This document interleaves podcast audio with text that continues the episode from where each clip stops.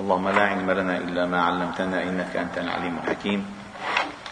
علمنا اللهم ما ينفعنا وانفعنا بما علمتنا زدنا علما. واجعلنا ممن يستمعون القول فيتبعون أحسنه. وأدخلنا برحمتك في عبادك الصالحين. وبعد. فقد ذكر الإمام الترمذي رحمه الله تعالى في كتابه الممتعين إلى الشمائل المحمدية. خلص الحمد لله. الكتاب على صاحبها أفضل الصلاة والسلام والتحية. في الخصال النبوية الخلقية والخلقية. وكنا نتحدث عن طعام النبي صلى الله عليه وسلم وفي ما جاء في إدامه أو ما يأكله وللأسف الأمس الدرس سمعتموه ولكنه لم يسجل فكان هناك إشكال في آلة التسجيل. فلأهمية هذا الدرس نعيده باختصار. تحدثنا أو ذكرنا أحاديث التي الأحاديث التي ذكرها الإمام الترمذي في طعامه فذكرنا عن موضوع الزيت. وتحدثنا عن أهمية الزيت وما يدل عليه الزيت وفوائد الزيت وأنه من شجرة مباركة وأن الله عز وجل سبحانه وتعالى الذي يعلم من خلق وهو اللطيف الخبير. نوصل. ممكن مرة ثانية ممكن صفحة مرة ثانية إيه؟ سبحان الله التقنية الموجودة سبحان الله في شغلة خطيرة الأسئلة بنتبه عليها بس على الممارسة بحس فيها. هالتقنية الموجودة مثلا موجودة لتنبه شخص. بتنبه 30 شخص لهالشخص. وبعدين بيحملوا همه بيحملوا همه للزلمة. انه شو هالرنه الجديده شو هالتليفون الجديد وهالتطبيق الجديد بعدين حس أول مرة ليش ما حس مرة ثانية فبنشغل بنشغل كلياتنا موضوعه وهو اخر همه ما بيحس منه منه مفروض معه ولا معود عليها غير الأمور هيك غير الإنسان إنه الإنسان بيشعر أنه فعلا متابع بكل شيء. متابع بيكون بعزين الدرس تجي رسالة بيفتح جيب معك بطاطا على البيت. أوف بتروح كل التجليات الدرسية في المتطلبات المنزلية. فلذلك سبحان الله الإنسان متابع بكل شيء الآن. وأخطر شيء في هذه الأشياء أنها تفقدك عنصر التركيز والصفاء. بتصير منك مركز مشتت مشتت والذي يتشتت ما بيوصل لشيء. هذه المشكلة. فلذلك يعني آه، آه، نقول رجاء رجاء عند الدخول إلى المسجد يعني حط له كمامه للتليفون ضع له كمامه وتاكد انه هذه الكمامه نافعه شغاله ليش؟ لأن مره مره من المرات كنا عم نصلي هذه ما بنساها ابدا وواحد من المساكين جايين اول مره شكله اول مره بيجي بيصلي بالجامع وحاطط لقط التليفون على غنيه غنية غنية بكل معنى الكلمة وغنية يا يا يا مشوشني ما يا مشوشني وما بتهدى الغنية. تخلص الرنة ما ييأس. اللي يرن له ما ييأس. يرجع يرن له مرة ثانية وهذيك قال خاشع. هو لأنه خاشع ما عم يقدر يمد إيده ويحط له أوف خاشع. 300 زلمة راح خشوعهم. هو الوحيد ثبت على خشوعه. كيف هيك؟ والله ما فت براسي. هلا أنا ما حاولت أضبط أنفعالي. أضبط أنفعالي. اخسر بدرجة ولكن قلت له سؤال بسيط يا عمي أنت خاشع لو واحد مد إيده على وكان في ماده 100 دولار واشطك اياها بتحس فيه؟ والله بيترك الصلاة والجامع كله معقول تخشع بالتليفون؟ شو هالحكي؟ فانت شغلات خطيرة هي دخلت علينا طارئه هذه طارئ هذه طوارئ آه، طوارئ التكنولوجيا الرقمية على العالم طوارئ تشعر أنك مراقب بكل شيء. فلذلك هذه المسألة يكدر صفو الزيت عندنا لأنه هو نقاء الزيت بصفائه صفائه بيخليه يضيء يضيء يوقد يكاد زيتها يضيء ولو لم تمسسه نار. وهذا المؤمن لأن هذا المثل ضرب مثلا لهداية الله تعالى في قلب المؤمن. فلأن قلب المؤمن بحد نفسه فيه صفاء فيكاد يضيء ولو لم ينزل إليه شيء. هو مستعد لل... ل... يعني تفاعل بالنور والهدى والضياء والحق. فنحن ما نغبش ما نغبش ما نغبش آخر شيء ما نخبص لذلك الله سبحانه وتعالى من علينا. فمن الأمور التي كان يحبها النبي صلى الله عليه وسلم في طعامه الزيت. وقال كلوا الزيت وادهنوا به فإنه من شجرة مباركة. ثم ذكرنا قضية مهمة في قضية المطعومات والمعلومات وأعيدها لأهميتها. آه، جسم الإنسان أيها الأحباب الكرام جسم هذا الإنسان لا سنلاحظ الآن أنه في تركيز جدا جدا جدا مهم على طعام الإنسان على ما يأكله الإنسان. لأن هذا الجسم قوامه على الغذاء.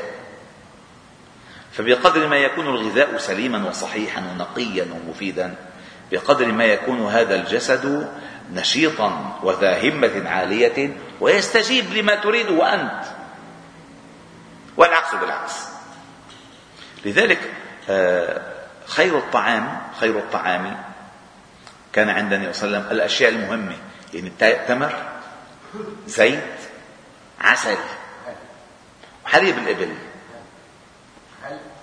لا هذا خل للفقراء. حليب الإبل والدباء اللي هو القرع هالأشياء كان يحبها النبي صلى الله عليه وسلم.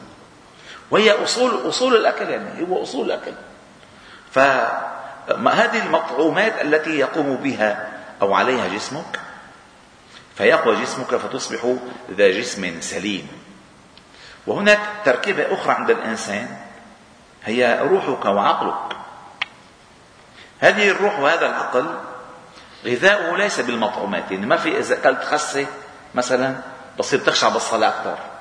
بحياتها ما حدا قال كل خسة واخشع في الصلاة أكثر. ما حدا قال ولكن آه، ما يغذي جسم روحك غير ما يغذي جسمك. ما يغذي روحك حقيقة آه، صفاء المعلومة. ونقاوة مصدرها. ونحن لأننا أمة لأننا أمة النص فنحن نتبع ما يوحى إليه نبينا محمد صلى الله عليه وسلم. وحي لا يأتيه الباطل من بين يديه ولا من خلفه. وفعله في القلب والروح كفعل الماء في الأرض اليابسة. تحيي. فالأرض تحيي الأرض بعد موتها فالماء يحيي الله به الأرض بعد موتها والحق والوحي يحيي الله تعالى به القلب ويضيء به الروح ويغذي به العقل. فلذلك هذه المطعومات وهذه المعلومات. وحرب الحرب نحن التي نعيشها اليوم هي حرب معلوماتية وحرب مطعومية. فيحاربوننا بمطعوماتنا فلا نكاد نأكل طعاما جيدا إلا وله تبعات ضخمة. ثم بعد ذلك يحاربون بمعلوماتنا فلا تكاد المعلومة تصل إلينا صافية إلا ومغلفة بألف كذبة بألف خدعة بألف شبهة. ما بتجي صف ما بتجي مفلترة ما بتجي نقية ولما بتجيك الأكل ما نظيف جسمك بيتعب. فبيتعب فبتضطر تأخذ مكملات غذائية أو بتضطر تأخذ أدوية أو أو تمرض. نفس الأمر. تجيك معلومات آه، منها مفلترة فبصير عندك شبه وشك وارتياب ما بتقبل الحق. لذلك كان رمضان هو الشهر التاسع. كالشهر التاسع. الشهر التاسع في السنة كالشهر التاسع في جنينك في, في الجنين في بطن أمه. هو للولادة الطبيعي كيوم ولدتك أمك صافيا نقيا. فتصفى معلوماتك وتصفى مطعوماتك فتترك المباح من الطعام وتقبل على المطلوب من الغذاء الروحي. فبتخرج من رمضان يعني بعدا لمن أدرك رمضان ولم يغفر له. فذلك هذه المسألة. فلذلك النبي صلى الله عليه وسلم كان لأنه الله تعالى كمل صفاته واختار له الأكمل في كل شيء قال كلوا الزيت والدهن به. وكان يحب ولا تجب على العسل. وقال عليكم بالشفائين العسل والقرآن. ثم قال هنا قال وكان النبي صلى الله عليه وسلم يعجبه الدباء الدباء القرع اليقطين. القرع أو اليقطين. فأوتي بطعام أو دعي له فجعلت أتتبعه فأضعه بين يديه لما أعلم أنه يحبه صلى الله عليه وسلم. وفي حديث جابر كذلك عن أبيه دخلت على النبي صلى الله عليه وسلم فرأيت عنده دباء يقطع فقلت ما هذا؟ قال نكثر به طعامنا. يعني هو من من يعني من أجود طعامنا. من أجود طعامنا. مفيد جدا جدا جدا. الدباء. هلا هون بيخلطوه بالسكر بينزعوه. بيخلطوه بالسكر بس هو بيتحط معه عسل بيطلع طيب. المهم ثم قال وحدثنا قتيبة بن سعيد عن إسحاق بن عبد الله بن إسحاق بن أبي طلحة أنه سمع أنس بن مالك يقول أن خياطا خياط بعض خياط يعني دعا رسول الله صلى الله عليه وسلم لطعام صنعه له. يا رسول الله عملنا لك أكلة طيبة فشرفنا شرفنا نتشرف بقدومك. ونتنور بوجودك. فقال أنس فذهبت مع النبي صلى الله عليه وسلم إلى ذلك الطعام. فقرب إلى النبي صلى الله عليه وسلم خبزا من شعير ومرقا فيه دباء وقديد مرق مرقة. مرقة. شوربه يعني فيه دباء يعني القرع مع القديد اللحم المجفف. اللحم ينقرب على البسطرمة اللي بتعرفوها هلا. أورمة مجفف. ف فرأيت النبي صلى الله عليه وسلم يتتبع الدباء حوالي القصعة. حوالي القصعة. إذا وافي دباء بيجيبهم وافي دباء بيجيب نقيهم فقال أنس فلم أزل أحب الدباء من يومئذ. ليش يعني اختاره على اللحم. وهو فعلا الدباء فائدته أكثر من اللحم المجفف أو المقدد. بكثير. حتى التمر علميا أستاذ معن التمر فيه ثلاث أضعاف فوائد اللحم. التمر التمر التمر ديت التمر. فيه ثلاثة أضعاف فوائد اللحم. و و والأفيد شيء فيه أفيد شيء فيه أنه آه، يمتثله الجسم بسهولة يعني يسهل هضمه وفيه سكر طبيعي وفيه ألياف وفيه فوسفور تمر. لذلك النبي صلى الله عليه وسلم يقول في حديث صحيح قال النبي صلى الله عليه وسلم بيت ليس فيه تمر جياع أهله. بيت. ليس فيه تمر. جياع أهله يعني التمر إذا كان موجود بالبيت لن يجوع الأهل. تمر. أي تمر؟ جيب أنا بنقي لك جيب أنت الأنواع. أنا بنقي لك أحسن نوع. جيب لي إياهم. تكرم عينك هلا هو رشيد جاب لي هيك مرة. الله يجزيه خير. نقيت له. قلت له هلا أنا نقيت لك؟ إياهم ولا لك ولا له فبطل ياكل تمر بالمرة فالتمر انه. يعني بيت ليس فيه تمر وتذكروا الحديث سبق أنه ما كان في في بيت النبي صلى الله عليه وسلم إلا الأسودان التمر والماء. خلاص بكفوا وتستطيع أن تعيش أربعين يوما على التمر ولا تأخذ ولا تأخذ شيئا معه أبدا. بس الماء يعني الأكل الماء. تستطيع أن تأخذ مع الماء على حياتك كل أربعين يوم. على التمر ولن تأخذ معه شيء لأن فيه كل الفوائد كل متطلبات الجسم التمر وبل يساعد على على على الفك من السحر والعين والحسد والمرض. سبع حبات. من تصبح بسبع آه، بسبع حبات تمرات عجوة لم يضره في حديث لم يضره سحر ذلك اليوم وفي الحديث شفاء من كل داء. الغذاء الصحيح هو كل شيء صحيح. ثم قال وحدثنا أحمد بن إبراهيم الدروقي عن هشام بن عروة عن أبيه عن عائشة أم المؤمنين رضي الله تعالى عنها قالت كان النبي صلى الله عليه وسلم يحب الحلواء والعسل. يعني الشيء الحلو والعسل. الشيء الحلو ما أنه فنجان الشاي تحط له خمس معالق سكر؟ لا. الشيء الحلو بذاته. الحلو بذاته. ما المحلى؟ المحلى بيأذي. اولا السكر لا تعرفه البشرية إلا من 100 سنة. ما في ما في شيء اسمه سكر بال. لذلك في بلاد فعلا إلى الآن لا تعرف السكر. المصنع. اللي بقى بتحلي بتحلي بالعسل بتحلي بالدبس دبس العنب دبس التمر دبس الخرنوب. بتحلي. لذلك بتذكر ورد معنا سابقا في كتاب نيل الاوطار انه كان ينقع له الزبيب والتمر ويشربه صباحا. ماء حلو؟ ماء حلو. هذا اسمه حلوى. الزبيب منه حلو العنب منه حلو التمر منه حلو العنب كله هذا حلو. البطيخ منه حلو. هذا منه حديث. ما كان في ابيضين الآن. هذا طبيب طلعهم السمان السم الأبيض السمان الأبيضان. الملح والسكر.